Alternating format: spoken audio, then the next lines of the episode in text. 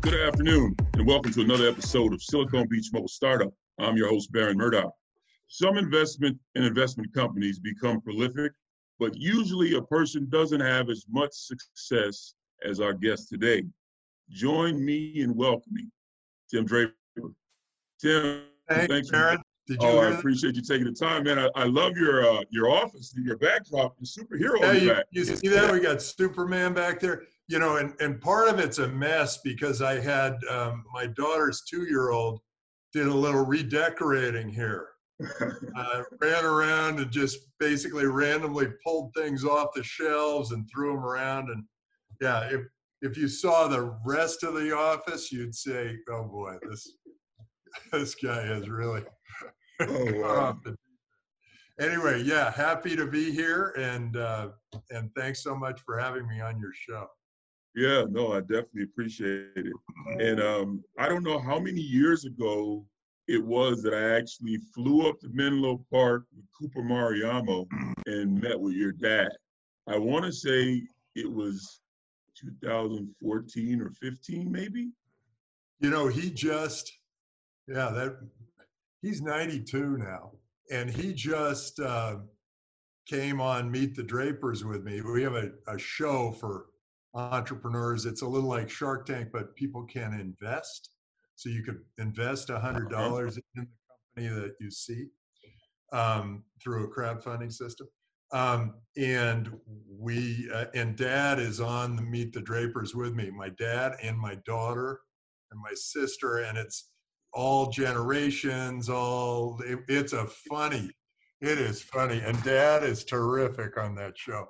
Oh, So I'm man, glad you got a chance to meet because he is something. I can imagine. Yeah, I was I was really impressed, and I, I was reading a little bit on the the insight on your book, Startup Hero. We want to focus on that a little bit, and you highlighted you you described your dad as kind of like the spirit, your mom is kind of like your guide, and your wife you love your life and kind of the inspiration. So I wanted you to touch on those three. I was like, wow, that was impressive. Yeah, my dad, um, he really is amazing and it, and uh, has done so much with his life. And uh, and his he he'll take a thing that and he'll go after it until it's completed and and fulfilled. And and it's amazing how important that is in life to to execute well, not just to have an idea or whatever, but to execute well. And that's important for all entrepreneurs to know. In fact, I just had an email exchange with Elon Musk. Uh-huh. And Elon, I, I said, Elon, I, I wanted to get together and, and uh, bash some ideas around with you, with you. And he said, I'm too busy. And I, and I have, uh, and I, I believe that ideas are such a small part of this. It's all about execution. And so I guess that's the message for everybody out there that if Uh-huh. you, you really need to execute. And, that- and my dad has done that so well. He did it in the venture capital world. He did it uh, with the UN development program. He did it with the Export Import Bank. And then he did it with his nonprofit organization, uh, DRK Foundation. Mhm. Each time it was like, I have this idea. I know where I'm going. I need, I know, I know what I need to do. And then he would just execute on it. And uh, that was a, that was a great thing I learned from him. I also learned that it had, it has very little to do with who's selling and who's buying. It's Uh-huh. more important just the human connection and who you're talking to. Make that connection. Doesn't matter who's buying, who's selling. It's just like, hey, let's figure out if something we could we can do together. Yeah, Yeah. yeah. Uh, and so those were all things I got from my dad. My mom um, died, but she was a she was an amazing spirit, and she was sort of I said guide because she was always really solid on where on morals, and Uh-huh. you know he ha- she had a good sense for humanity and the community and uh, and all of that, and how how we acted in that community and she never said a single negative word about anyone in her life. She Wow. said that she did, she never did because in high school, she said something really nasty about somebody in her high school class and turned around and she was right behind her. And and she got this message from the stars that she would never again say any negative thing about anyone in the world. And I've tried to do that. I'm not because I'm in the venture business. I have to say, well, you know, this isn't really going to work. But I can't. I can't. I do bite my tongue before I say, you know, oh, this is a jerk or something. Um, my but but mom, that was what she did, and she was everything was positive. So that was a really nice thing. And my dad's a great optimist too. So I had to get swept up into that. Yeah. I think being in this industry, you're, you're forced to be optimistic because you never know where the exit or, or where, where is that next turnaround. Yeah. Yeah. Oh, we have to be optimistic because, um, well, a pessimist never really accomplishes anything. They're they're very good at pointing out what's wrong, but they hmm. they, they don't ever really accomplish anything. You have to be an optimist, and you have to be willing to sort of fail and fail again until you succeed. You have to hmm. stand out there and go, "We're going up the hill," and people have to be willing to follow you and you've got to actually eventually get to the top of the hill whether it works or doesn't you got to get there and that is an optimist. An optimist will get you there. And so No, i true. i encourage people to be optimistic. But if they are pessimists there is some value to that. You need because an optimist it needs about 15 optimists with them but they also need maybe one pessimist for every 15 optimists who is always pointing out what could be wrong. Now, I read that you described your partner, um, Fisher, John Fisher, right? Yeah, You described him as being an intellectual but cautious, and you being aggressive and optimistic. And that that difference between you two. we were an amazing partner. We were amazing partners. Uh, he was very good at managing our limited partners and raising capital.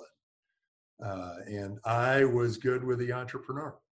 Uh-huh. and we kind of divided up pretty much that way. I mean, he got Mhm. involved in the entrepreneur, I got involved in the raising of the money, but um, but he was he had this natural um, ability to to show credibility. He Uh-huh. was incredibly good at showing credibility, and I um, and I think I was good at capturing or empathizing with the entrepreneur empathizing in, in not just in like hey boy this is going to be tough for you but empathizing in his vision his or her vision. So they start on their vision. I could capture that. I could imagine it and i could project out whether this was going to be a good thing or a bad thing or a, a new thing or whatever five or ten years from now that was kind of my my strength. And we um, and we got along and did a great job for a long, long time. We were at each other's uh, heads for a while um, until we brought in a third partner. And Steve uh, Steve Jurvetson, and he he was pretty good tiebreaker Uh-huh. uh, whenever we couldn't right come to terms on something. Um, um, and now we've kind of all gone off solo. Um, I I've got a you know I, I spun off and um, and recaptured Draper Associates. Uh, John uh, joined uh, DFJ Growth, the the later stage fund, uh-huh. and Steve went off um, and he started his own uh, venture firm too. So Mhm. yeah, we all kind of went in different directions, and it was time. What what happens in venture capital is if you build too large a partnership, um, you your decisions become a little uh, milk toast. They become the, the, the, the, the, the velocity or the speed of which making decisions. The velocity very slow, slows you down a lot. But Mhm. also, um, to get 10 people to agree that this is a good idea, very difficult to do.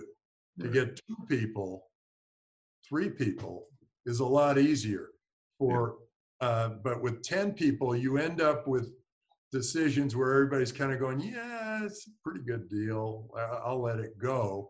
As Is it a group think or is it really a good deal?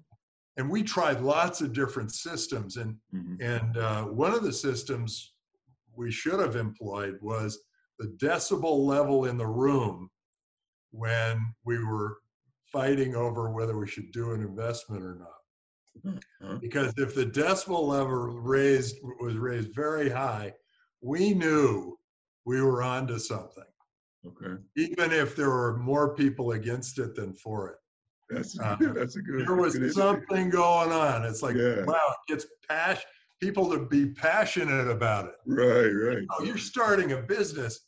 Y- You're up against these big, huge monoliths that have been around for years and years, have tens and hundreds of thousands of people working for them. You Uh-huh. got to figure out, you know, how to capture the passion of some customers somewhere.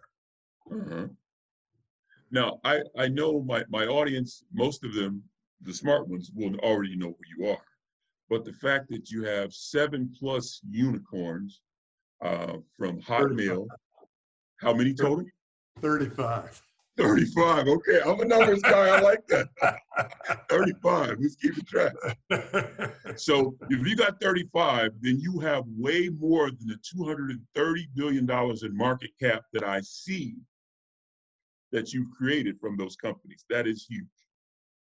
yeah, From it's, Tesla it's to Hotmail to Skype to DocuSign to Baidu to Solar City. Um, incredible.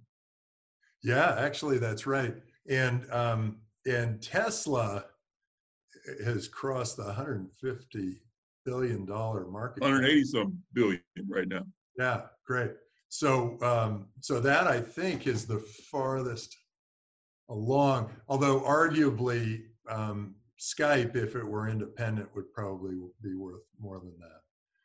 Uh, and maybe Hotmail would be. I don't know if they if they stayed independent, maybe they would have been um, up there. But uh, we're very happy with what those companies have done. Those people have accomplished so much. Uh, we we can all communicate in a much better and easier and more wonderful way, free around the Right. world Right. because of these people. Uh, all the people in China have, have access to all this information because of Baidu.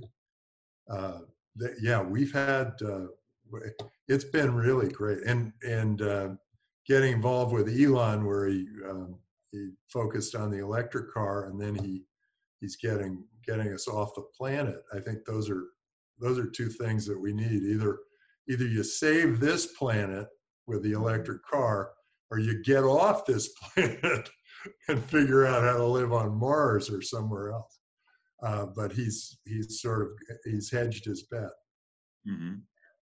So So yeah, we, we're thrilled with what these companies have been able to do. They've been um, so much, and it's so much fun to back the entrepreneur at this early stage when they're just getting going and seeing the sparkle in their eyes and you know the vision that they have and say oh okay is this a good vision? Is this something i want the world to look like?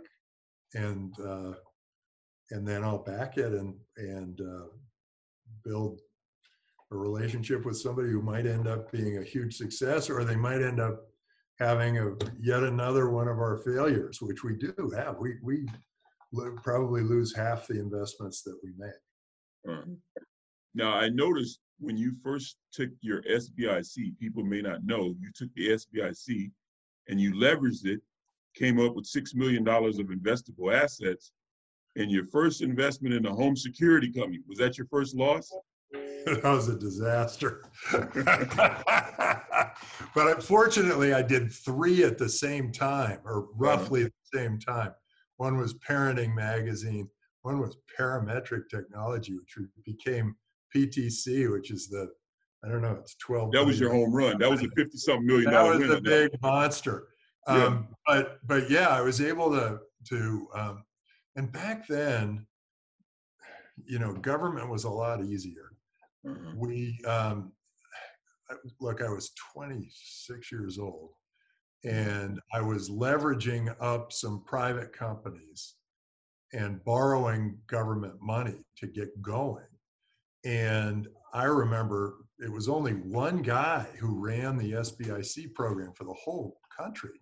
Mm-hmm. And there were nobody else was there. Maybe he had an assistant. That was it. And he, I, I talked with him on the phone and we went through it and he, he was going through his checklist and he goes, okay, well, wait, you have to have 10 years of investment experience. And I said, well, I've been investing since I was 10 years old. And he goes, and he goes, check. He gave you the nod. And he gave me the nod. And then I was able to borrow $6 million to go to, to put to work. And that was amazing. And now, now the SBIC, I have to pay $150,000 in legal fees just to get my first application in hmm. for a new SBIC license.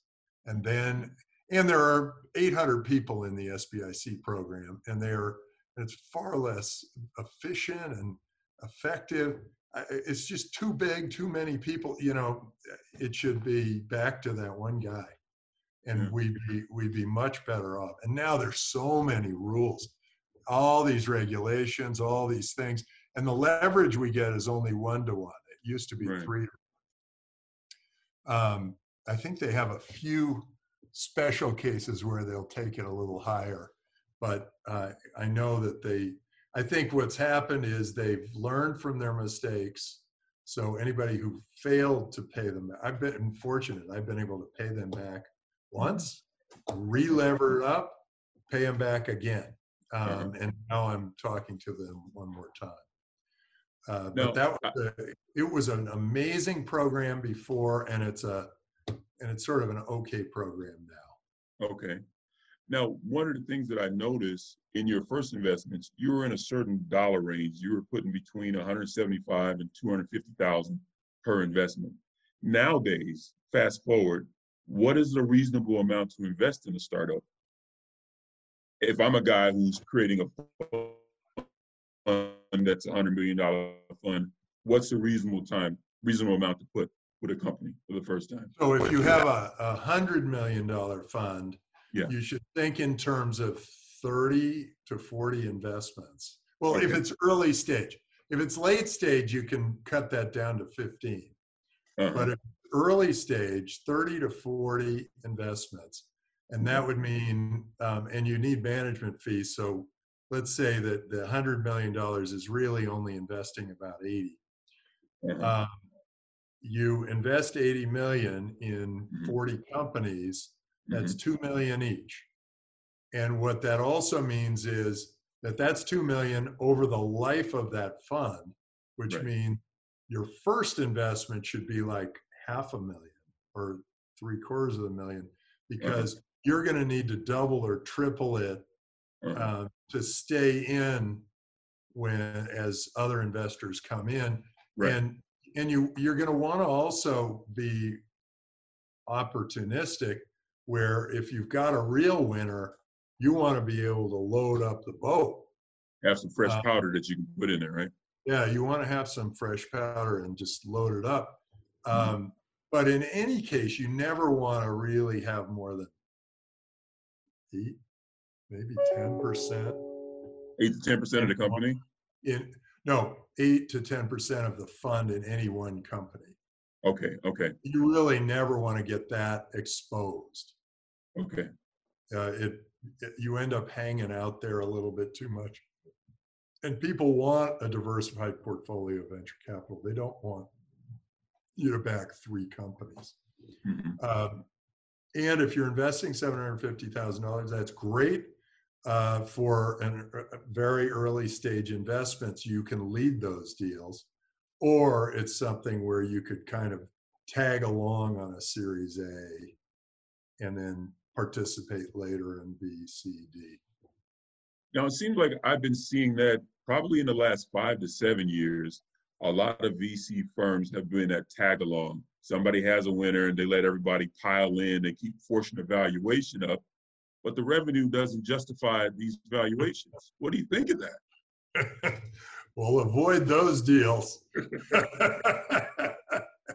you don't want to be in the, the, what do they call those? The venture capital club deals. Where it's like the club all comes in at once. It's like the the uh, sheep all running right off the cliff, and just because they they're all in the pack, and so then they all have to roll run off the cliff, and they and then the sheep, none of them is willing to face the fact that they were wrong. So Uh-huh. they'll just keep pouring money into that thing to justify their their reason for getting into it. yeah. Yeah, it, it a lot of those. There are some weird non-economic issues that come up in various venture capital partnerships that uh, make no sense, which I've been freed of by um, spinning out and doing my own thing. Now, let me ask you this question. Uh, I noticed that you went to Detroit to meet with the Rhubarb Investment Group. What did you learn from that? I love that you read my book. You are awesome. You are awesome. That is so much fun. Yeah, we um, that was one of our our early pitches. Um, John Fisher and I, yeah, the whole thing went went wrong. We um, we got divert. We were supposed to fly into Detroit to see them, but we got diverted to Milwaukee. We had to drive all night. We stayed in a Motel Six uh, in Battle Creek, Michigan, as I remember, where Kellogg. Kellogg territory. Um, and then we we finally got there at noon. Pitched the Rhubarb Investment Club. They turned us down, and then, and then we ran out of gas on our way to the airport, and and I had been running. I had been doing like preparing for a marathon, so I could run and run and run. So I said, John, I will go run and I will get gas and I will come back up here and I'll pour it into the tank. And John goes, okay. And then he thought, well, I'll push the car so that it it gets closer to where Tim is and it's downhill. So John pushes the car down the hill about half, three quarters of a mile. So Wow. I come back, you know, a half hour, hour later with gas, and there's no car. so the two of us, we clearly, and that's kind of the way it operated. We kind of went out and we operated in the way we thought was right. And then we come together and we go, oh, oh, that's what you did? Oh, oh, too bad. Anyway, we eventually got to um, the, the- we, we finally ran into each other, got the gas in the tank. We were in such a hurry, we left the car on the side of the road for Hertz to come pick up. And we said, okay, we got to pay the extra thing for the Hertz to just come pick it up because we got to make our plane. And then we got into the plane and this was uh, also hilarious. They they stuck us way in the back of the plane in three seats that did not lean back. So, and we're both big, and so was the other guy. And I was in the middle seat, and so I would get up to stretch my legs, and um, and then the the uh, flight attendants said, "Well, why are you up?" And I said, "You know." I, I'm not sure I can, you know, take the whole flight sitting in that little tiny place. And uh, so I'd like to just stand here for a while and then I'll go back, sit down, I'll come back and stand. They said, well, if you're standing here, why don't you, you know, why don't you help us out? I said, okay. They handed me all the hot, hot towels and I went, hot towel, hot towel, hot towel, hot towel. They handed out all the hot towels up and down the airplane. It was anyway. It was a great trip, made for a great story, but um, we came back with nothing. Rhubarb Investment Club did come Yes. into our next fund. Mm. Thanks for asking. No, but from that event, you you actually you went to your meeting for the was it the PTC meeting? Oh yeah, let's see, we, oh, oh, oh, you're really, you're having some fun today. So I, um, yeah, I got a chance to, uh, first I met with this guy. Um, oh, first I had had a summer job um, with Bill Poduska, who had started Apollo Computer. And he was very nice and let me kind of be a fly on the wall for the summer. And you know, I was in between years at business school, and and uh, and I then I I went back to business school, came back, I started my venture business, and I called Bill and I said, well, what are the what are the software companies that are going to run on this Apollo uh, hardware? And he gave me names of two companies, and one was uh, SPG Consulting, and mm-hmm. one was Polygen. Polygen was a computer aided chemistry company, and SPG Consulting was computer aided uh, design, hardware or uh, physical, mechanical design. Mm-hmm. And I had been studying that market for a while. So anyway, um, I got I got very excited about this, and Don Feddersen, who uh, was an expert, he had run some computer aided mechanical design company in the past and he was a venture capitalist and i said come join this company and we'll invest together and it'll be great. So we did that and then he said well i've got this great ceo and vp of business development that i want you to meet. And so i went and being a young guy but getting a little bit older um, I got, I, I went and I shook hands with all the, these two guys and, you know, wanted to make a good impression and all that. And I sat down, my pants ripped right up the back because I had gained weight and I didn't really know it. It, it happens to you when you're like 29 or 30. All of a sudden you fill out and your, your old pants don't work. Um, and so we got a big kick out of that. And uh, they were fantastic they were great to work with. We we helped get that company started, and they built an amazing company in parametric technology. So Tim, a lot of people. My dad asked me a question early this morning. I was talking to him, and he said, "Do you think it's the idea, or the or the the the, the people in the company, or the person driving the company?" that make the difference? Which one are you investing in, or it's both? Well, here I can I can tell you how it was at the beginning, and I can tell you how it is now. At the beginning, I would go around and knock on doors of anything that had software written on it. Any mm-hmm. new construction project anywhere out there in the Silicon Valley, I'd knock on the door and say, "Hey, I'm in the venture capital business." Nobody knew what that was. I had to explain it. Um, and then the you know, the CEO would look at me kind of circumspect. I don't know about this guy. Um, but he says he wants to write me a check, so I, I'm going to listen. Um, and uh, and so then it was a lot more about the people, but but my clearing place was that most of what I did there, I did some consumer deals too. Most of what I did was software. Well, today most of what i do is uh, technology but instead of like knocking on doors in hopes that i can talk to somebody i um, i get 20000 business plans a year and i choose about 20 of them to fund. So it's big ratio.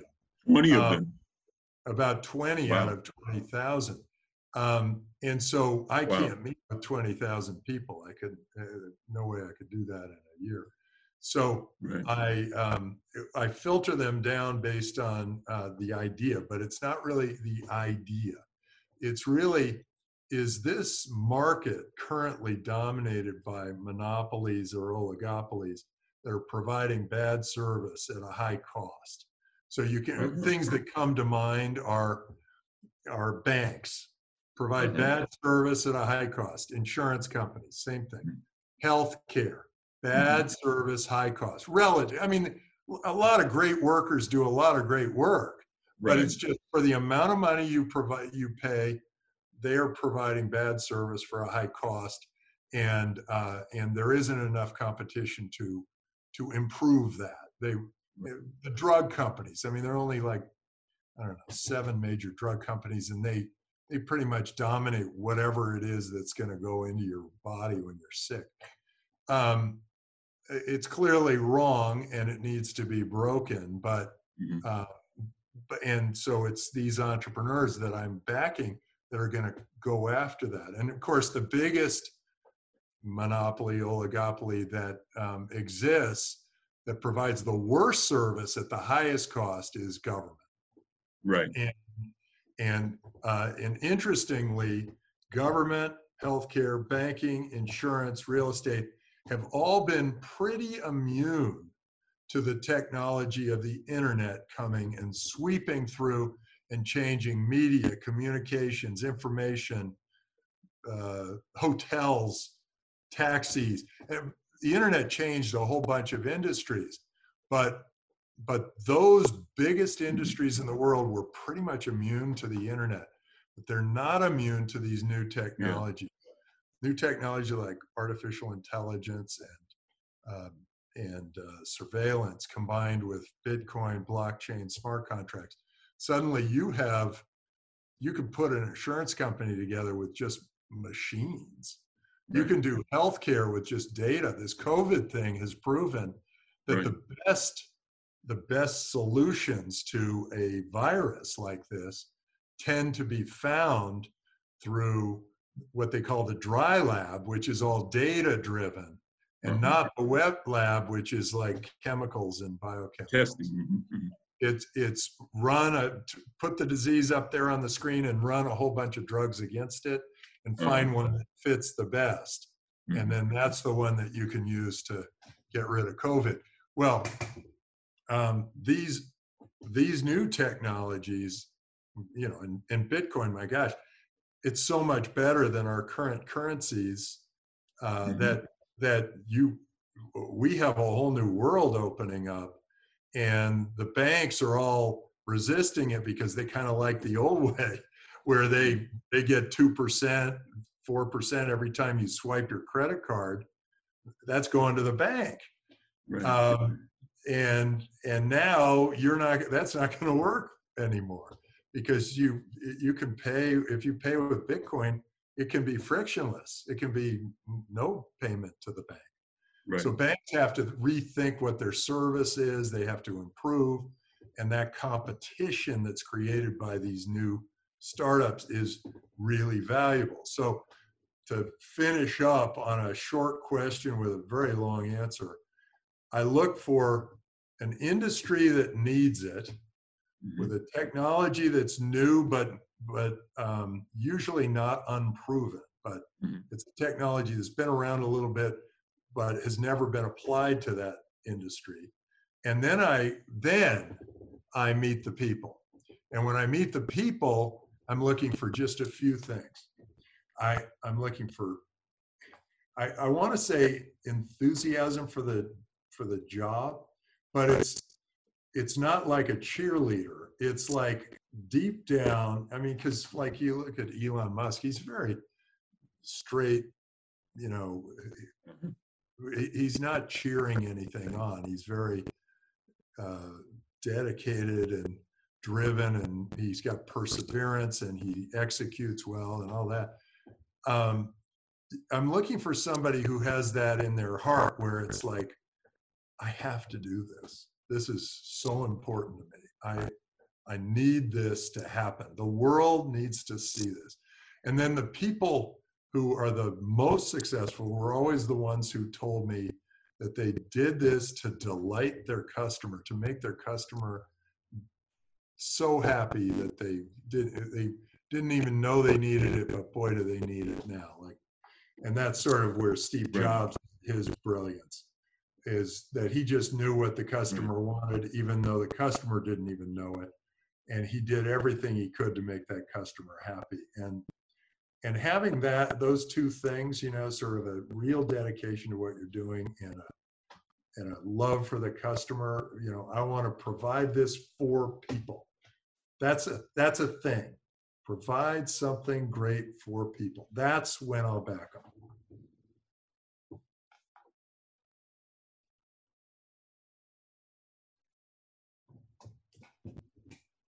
Uh, and I um I, I, I spent like about 17 years in the investment business, nine years in Chicago with Merrill, Citigroup mostly.